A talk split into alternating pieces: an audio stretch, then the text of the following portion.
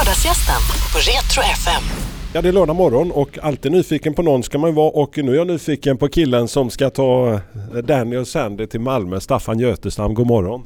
God morgon, god morgon! Har morgonen behandlat dig väl?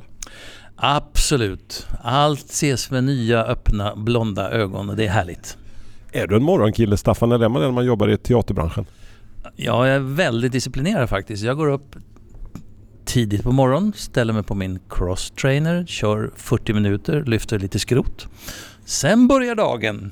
Jäklar vad du ger mig dåligt samvete. Det hoppas jag. Nej, jag bara skojar. Nej, men jag är väldigt noga med att hålla ordning på mig själv och sådär. Så att jag lever i ingen flärdfull teatervärld där jag dricker champagne på förmiddagarna och praliner till lunch. Det ligger inte för mig. Då dödar vi den myten där också. Det var strålande. Men du Staffan, alltså, eh, vad ska man skriva på ditt CV? Dramatiker, entreprenör, skådespelare, tonsätt. Alltså det finns ju så mycket. Du gör ju allting. Ja, det där visitkortet skulle ändå bli eh, stor som en uh, plakat på stan. Nej, jag har inte heller varit särskilt mycket för att ha ett visitkort utan jag har ju fått vara så oerhört glad och privilegierad över att få arbeta med så mycket som jag tycker om. Och det är ju att skriva, att skapa, att regissera, att arbeta med artister, scenografer, musiker, kompositörer. Alltså en, en, en mängd kreatörer på olika områden på en, en, en slags eh, li- livets scen där jag har fått agera och jag är väldigt tacksam och glad för det. Men, men eh, var det självklart att det skulle bli den här branschen för dig när du en gång lämnade, lämnade gymnasiet? Ja, när jag lämnade gymnasiet så var det ganska klart men dessförinnan var det väldigt oklart för jag är ju uppväxt i en, en, en fri religiös miljö i Örnsköldsvik. Och där var allt synd som jag senare har gjort till mitt livsverk, nämligen det som är bakom en kamera eller det som är framför en kamera eller det som är på en, på en scen i dess olika former. Men när jag gick ut gymnasiet så var det nog, eh, då hade jag formerat min, min idé om vad jag skulle vilja göra och eh, då gick jag till något som heter Skara skolscen. Och sen har det farit iväg med flygande fläng som Lennart Hyland sa. Men det, vad, vad, vad, säger eh, föräldrarna när, när den unge Staffan säger att "Ah, men, jag tänker satsa på den här teaterbranschen? Det var nog svårt och konfliktartat till en början men sen eh, min mor som fortfarande lever, är 97 år gammal, jag tror att hon med glädje och tacksamhet och värme har, kan se tillbaka på det, det som jag har, har gjort. Min far gick bort väldigt tidigt men eh, det var inget, no problem anymore. Och så har det gått eh, några föreställningar sedan Godspell. Hur hamnade du i Godspell eh, efter Skara skolscen? Ja, det, det, var så att det utlystes en audition eh, på Valand i Göteborg och det var eh, 13 mil ifrån Skara. Så jag satte mig i min skraltiga gamla Vauxhall Viva och åkte ner till Göteborg och klev rätterådigt upp på scenen och sjöng en sång ur West Side Story. Eh, och där i publiken satt regissör och producent och andra eh, viktiga personer och eh, ja, det lyckades på något sätt så att jag fick, jag fick rollen eh, efter, omedelbart efter Skara skolscen i, i Godspell och så, sen, sen har det liksom eh, gett sig lite självt sådär efterhand. Vad var känslan där? måste vara din första riktigt stora föreställning som du medverkar i Staffan. Ja men det är ju klart, jag, jag hade året innan varit i London och sett Godspell på eh, en, en eh, West End-scen och jag tyckte det var det bästa jag sett någonsin och var så glad och entusiastisk när jag åkte därifrån. Och då sa jag till min kompis här att, och ljög på som bara den att när den här kommer till Sverige då ska jag vara med. Såklart. Såklart. Och så blev det faktiskt. För eh, jag tror flera generationer så är vi ett par stycken som lärde känna dig. Det går ju inte att undvika Staffan. Jonathan Lejonhjärta. Så stort tack förresten för att du gjorde den rollen. Ja, tack själv för att du har velat ta del av filmen. Eh, nej men det är klart att det, det, det, den, det har följt mig ett helt liv och eh, en del så kallade barnstjärnor tycker att det har varit problematiskt att ständigt bli förknippad med om det var Pippi Långstrump eller Tjorven eller vad Men för mig har det aldrig varit något bekymmer. Dessutom var jag ingen så kallad barnstjärna utan jag var ju faktiskt 24 år när filmen spelades in. Och jag tror inte det går en dag utan att jag på något sätt blir påmind om, om Bröderna Lejonhjärta. Och jag tycker det är bara trevligt och jag får kontakt med väldigt mycket människor, pratar med många barn. Och, fast ibland kan det vara så där att en mamma eller ett litet barn knackar sin mamma på axeln och så säger mamma, mamma, det är inte han va? Så, och så säger mamma, nej det är det inte. det, har ju, det har ju gått några år. Det här var ju 1977 tror jag det var, eller 77, ja 77. Så det var ju förra seklet ska vi tänka på. Så det har ju, tiden har gått. Känns det jobbigt att tänka så? Nej, det gör inte det faktiskt. För att jag tycker att man blir klokare, mer vidsynt, tolerant och faktiskt ännu mer fantasifull med stigande ålder. Så jag har inget bekymmer med det alls. Men är du, är du så fortfarande tacksam sådär att, för, du som säger, det blir så lite, kunde varit en one hit wonder lite grann att man kör Jonathan och sen Sen bara plötsligt så här är det ingenting mer. Men du har ju ändå byggt en stor karriär långt efter Jonathan.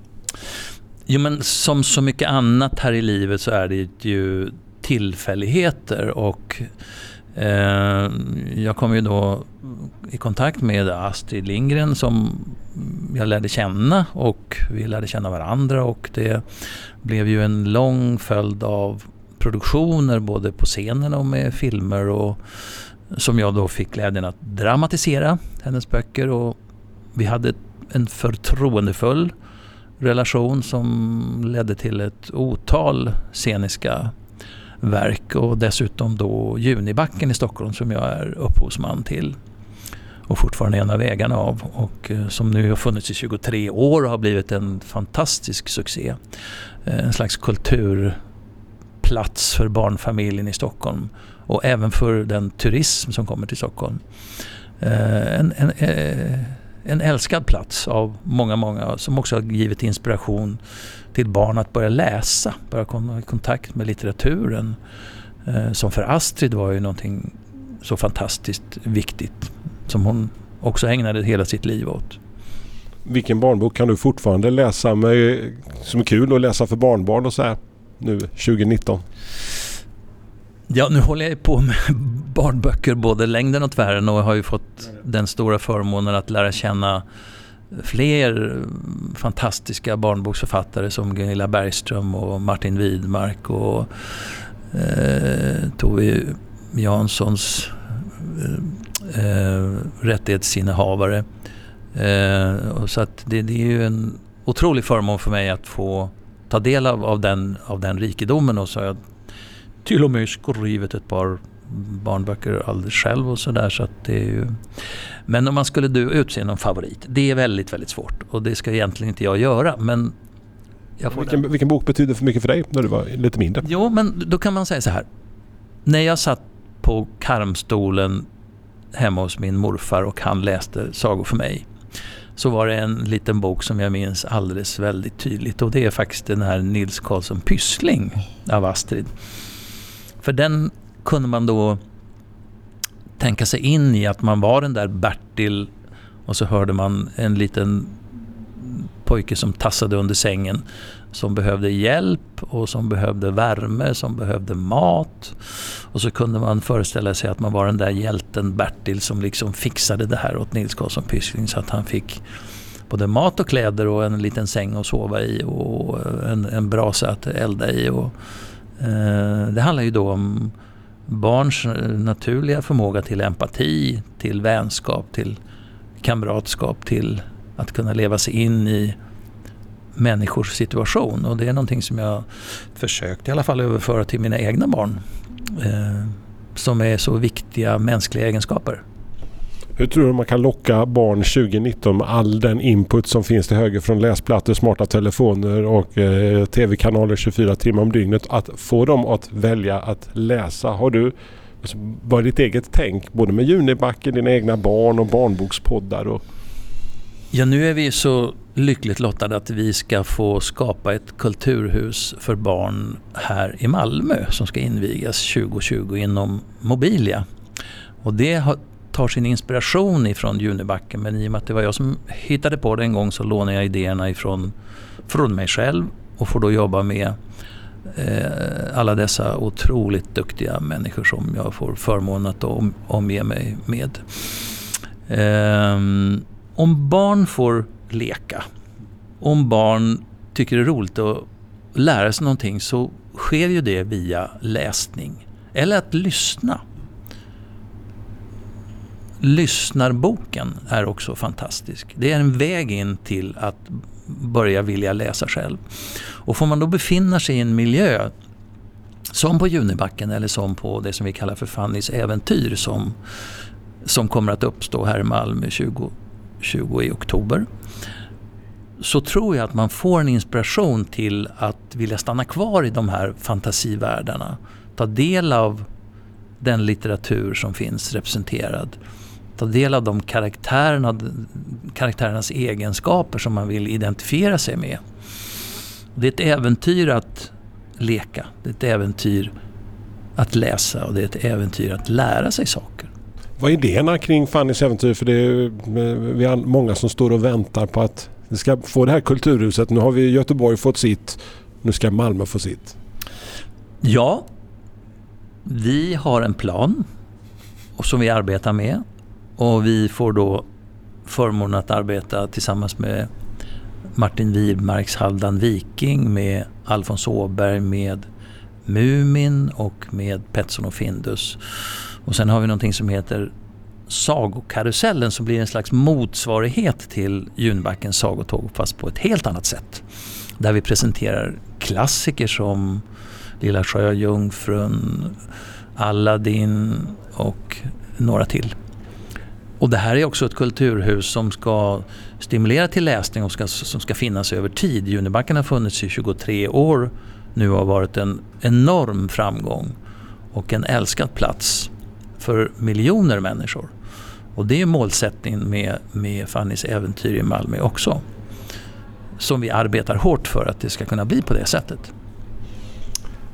Första gången du träffade Astrid, vad var din upplevelse av denna som du själv hade läst i Nils Karlsson Pyssling och, och, och, andra böcker när du själv var lite mindre?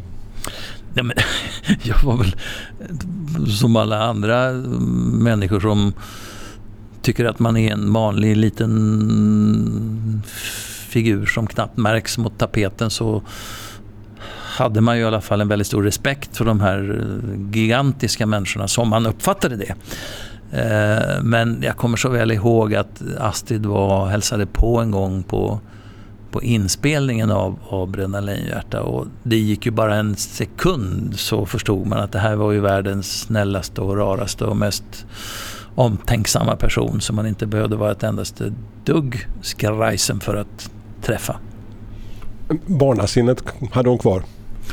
Ja, men hon var busig och, och, tyckte om att leka och klättra i träd och hade en unik förmåga att prata med, med barn. För att hon var väl rätt, rätt så barnslig egentligen och hade massor av idéer och eh, väldigt mycket humor och berättade historier. Och, nej, hon var en, en, en härlig person på alla möjliga sätt. Och så var det mycket ordning och reda. Hon var väldigt bestämd och hur hon ville ha sina karaktärer och sina manuskript. Det gick liksom inte att komma och dragande med någonting som hon inte hade skrivet och sa hon inte så här, det där har inte jag skrivit, sa hon. Hon sa så här, har jag skrivit det där?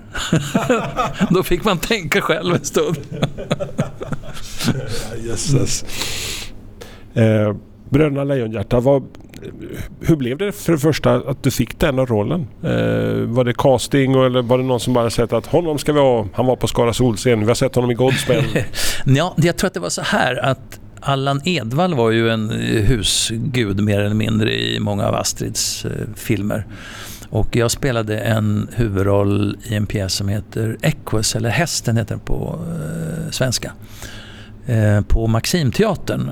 Eh, och jag spelade den Alan Strang, en, en, en svårt psykiskt störd person. Och eh, Allan Edwall spelade Martin Dysart min, eller rollens psykiater. Och då var det väl så att man provade från filmbolaget killar som var 13 år. För egentligen skulle det vara en kille som är 13 år och en som är kanske 6-7 eller något sånt. Men man hittade ingen och då tror jag att det var så att Allan tipsade om att på Maximteatern finns det en pojke som ser väldigt ung ut. Och är väldigt bra naturligtvis. Eh, som jag tycker ni ska provfilma. Och då kallades jag till provfilmning. Och så vet jag att det var en annan skådespelare ungefär i min ålder som också kallades till provfilmning. Och så hade man lite svårt att välja och då ringde man till Astrid och sa kan du komma och titta på de här två filmerna och vilken tycker du vi ska ta? Vem var den där andra skådisen? Ja, det kan jag inte säga. Men vi träffar varandra på stan ibland och då nickar vi så här. Tja, tja, läget, tja, läget. och skrattar naturligtvis. Är det någon vi har sett eh, sedan Bröderna Lejonhjärta? Ja, han är en mycket bekant skådespelare. Det håller mest till på Dramaten tror jag. En mycket bra skådespelare, mycket trevlig. Cliffhanger där ja. Mm. Vad är minnen från eh, inspelningstiden? 76 gissar jag ni spelade in året innan den har premiär 77 där någonstans.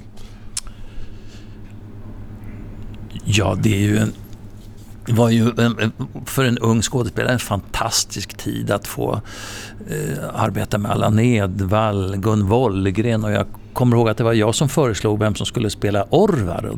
För Olle Hellbom som var en mycket duktig eh, barnregissör hade svårt med castingen för den rollen. Då sa jag så här, men vänta lite grann, Per Oscarsson, han är ju fantastisk. Så. Ja, så kallades Per Oscarsson in och så, så fick han spela Orvar. Så det var ju en tid av oerhörd lärdomsinhämtande, kunskapsinhämtande om skådespeleri och hur man umgås med vuxna eller äldre erfarna eh, suveräna skådespelare. Så det var ju som att både få göra en filmroll och gå i en teaterskola eller en filmskola. Samtidigt, jag var mycket intresserad av hur en kamera funkar. Jag fick slå klappan och jag Ibland fick jag klä ut mig till statist för jag tyckte det var så tråkigt att sitta och vänta som skådespelare. Så då fick jag göra lite andra roller så ingen kände naturligtvis igen mig. Eh, för jag var nyfiken på helheten i och med att jag egentligen tycker att jag är bättre bakom kameran än, än framför. Jag har roligare och mer intresserad av det. Så att det var ju en... Eh, och så fick vi resa till Island och till Danmark. Det var ju Skåne i Hasse och Tages inspelningsateljéer där alla tror kanske att den här körsbärsblommen är riktiga körsbärsblom men det är det inte kan jag avslöja. Det är äppelblom. när den äppellundarna blommar så är det ju en, en sån otrolig färgprakt och rikedom av dessa blommor. Så där spelades de här körsbärsblomsscenerna in. Vem, vem byggde Katla? Alltså för den, alltså nu känns den ju, den var ju läskig 77 när jag gick vid mellanstadiet. Känns kanske inte lika eh, scary. Mina barn blir inte ett dugg rädda heller kanske. Nej, alltså skulle man, man ser drakar på film idag så är liksom den där Katla vi hade att göra med en liten snäll eh, sömnig hund. Eh, men den fyllde sin funktion och den teknik som fanns då utnyttjade man ju maximalt. Och den, den fungerade. Men det är klart lite sådär eh, små skrattar kanske man gör åt eh, den draken jämfört med hur det skulle kunna se ut på film idag.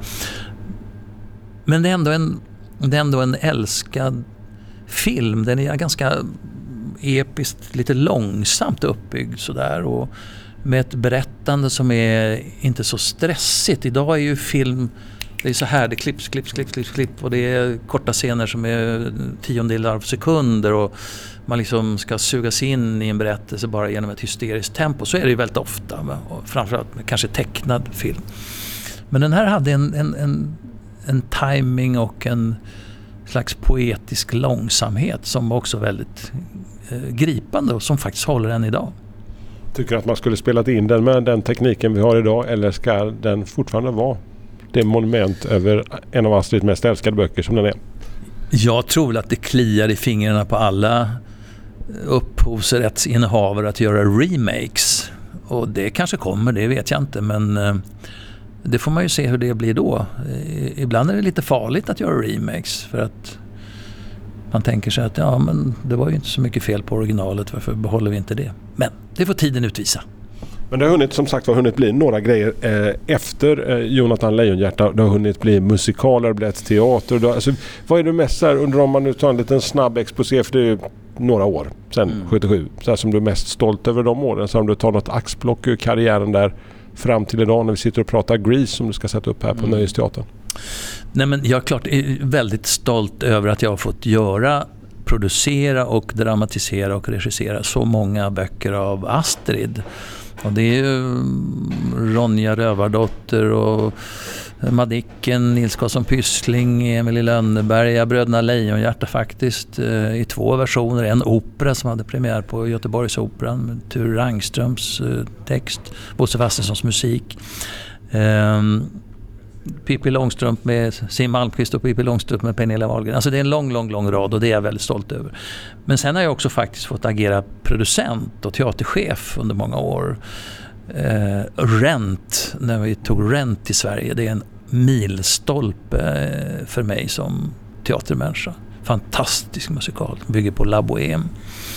Grease, då, är jag väldigt stolt över. Eh, vi gjorde Jesus Christ Superstar, Skönheten och odjuret, en lång rad musikaler, inte minst Producers, The Producers.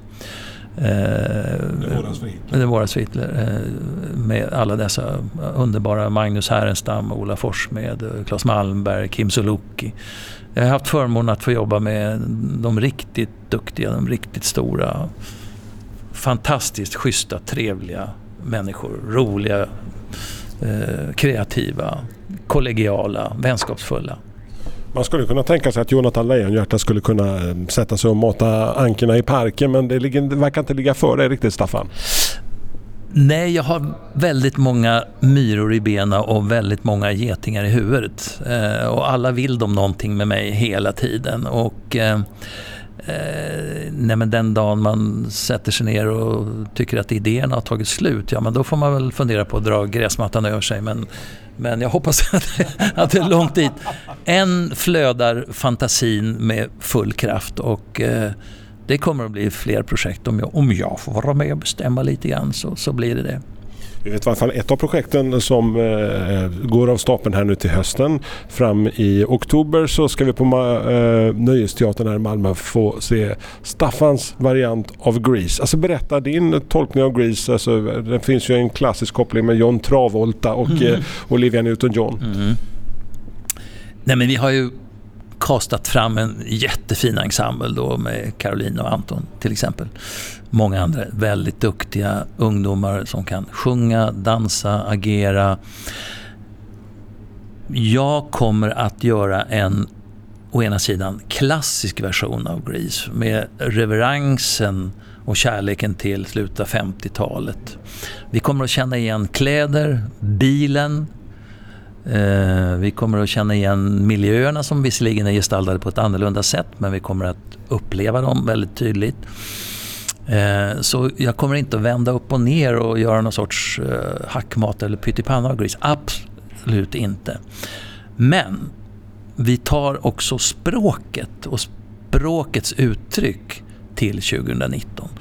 Eh, ursprungsgris manuskript är ganska stelt och lite gammaldags och lite sådär distansskapande eh, till publiken. Här kommer man att höra ungdomar prata som de pratar idag. Ja, typ. Typa. alltså, så, va? så, och du bara... ja, tja läget. Jo, typ. alltså. Och men man måste ha med det. Man måste göra det identifierbart. Och det tror jag att jag kommer att lyckas hyggligt väl med. För vi får inte ha någon... bygga en mur mellan publiken och salongen eh, och scenen. Vi, tvärtom, vi ska riva alla murar. Alla tänkbara eh, känslomässiga eller konstnärliga murar. Här måste man känna igen de unga människors strävan efter att lyckas i kärlek, lyckas i karriär, Eh, lyckas med hur man ser ut och vad man gör och relationer till varandra. Det ska finnas en, en möjlighet att identifiera sig och säga att ja, men det där kunde ju handla om mig fast det handlar om hela den här underbara kontexten med frisyrer, kläder, bilar, rock'n'roll och det ska ju vara ett jäkla drag här också. Det kommer att bli. Favoritscen i, i, i musikalen eller i filmen alltså som du bara säger oh den här är magisk? Jo men det, det, det är väl när, oh, förlåt, när eh, Sandy sjunger ut sin, sin sorg och, och, och smärta. Och när, och när Rizzo sjunger ut sin sorg och smärta. Det är gripande ögonblick. Sen har jag eh, favoriter och det är alla sånger. Alla låtar är igenkänningsbara. Vi kan dem.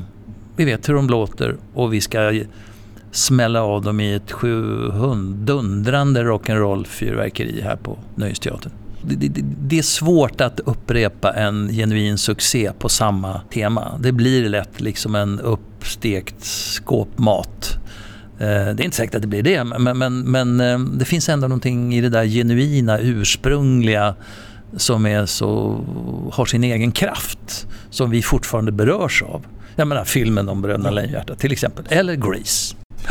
Staffan, till sist här innan jag skickar iväg dig ut i en härlig lördag så tänker jag lite grann att eh, precis som alla andra ska du få välja en låt som fortfarande betyder väldigt mycket för dig. Som, alltså som du säger, bara, oh den kan jag lyssna på. Om jag bara fick lyssna på en enda låt på en öde ö på autorepeat.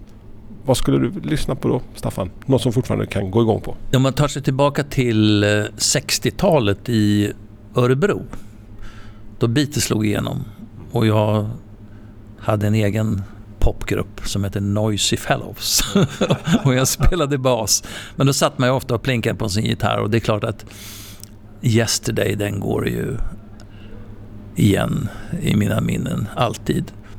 Staffan Götenstam, det har varit en ynnest att få träffa dig. Eh, lycka till med alla dina projekt framöver. Tack så mycket. Lördagsgästen på Retro FM.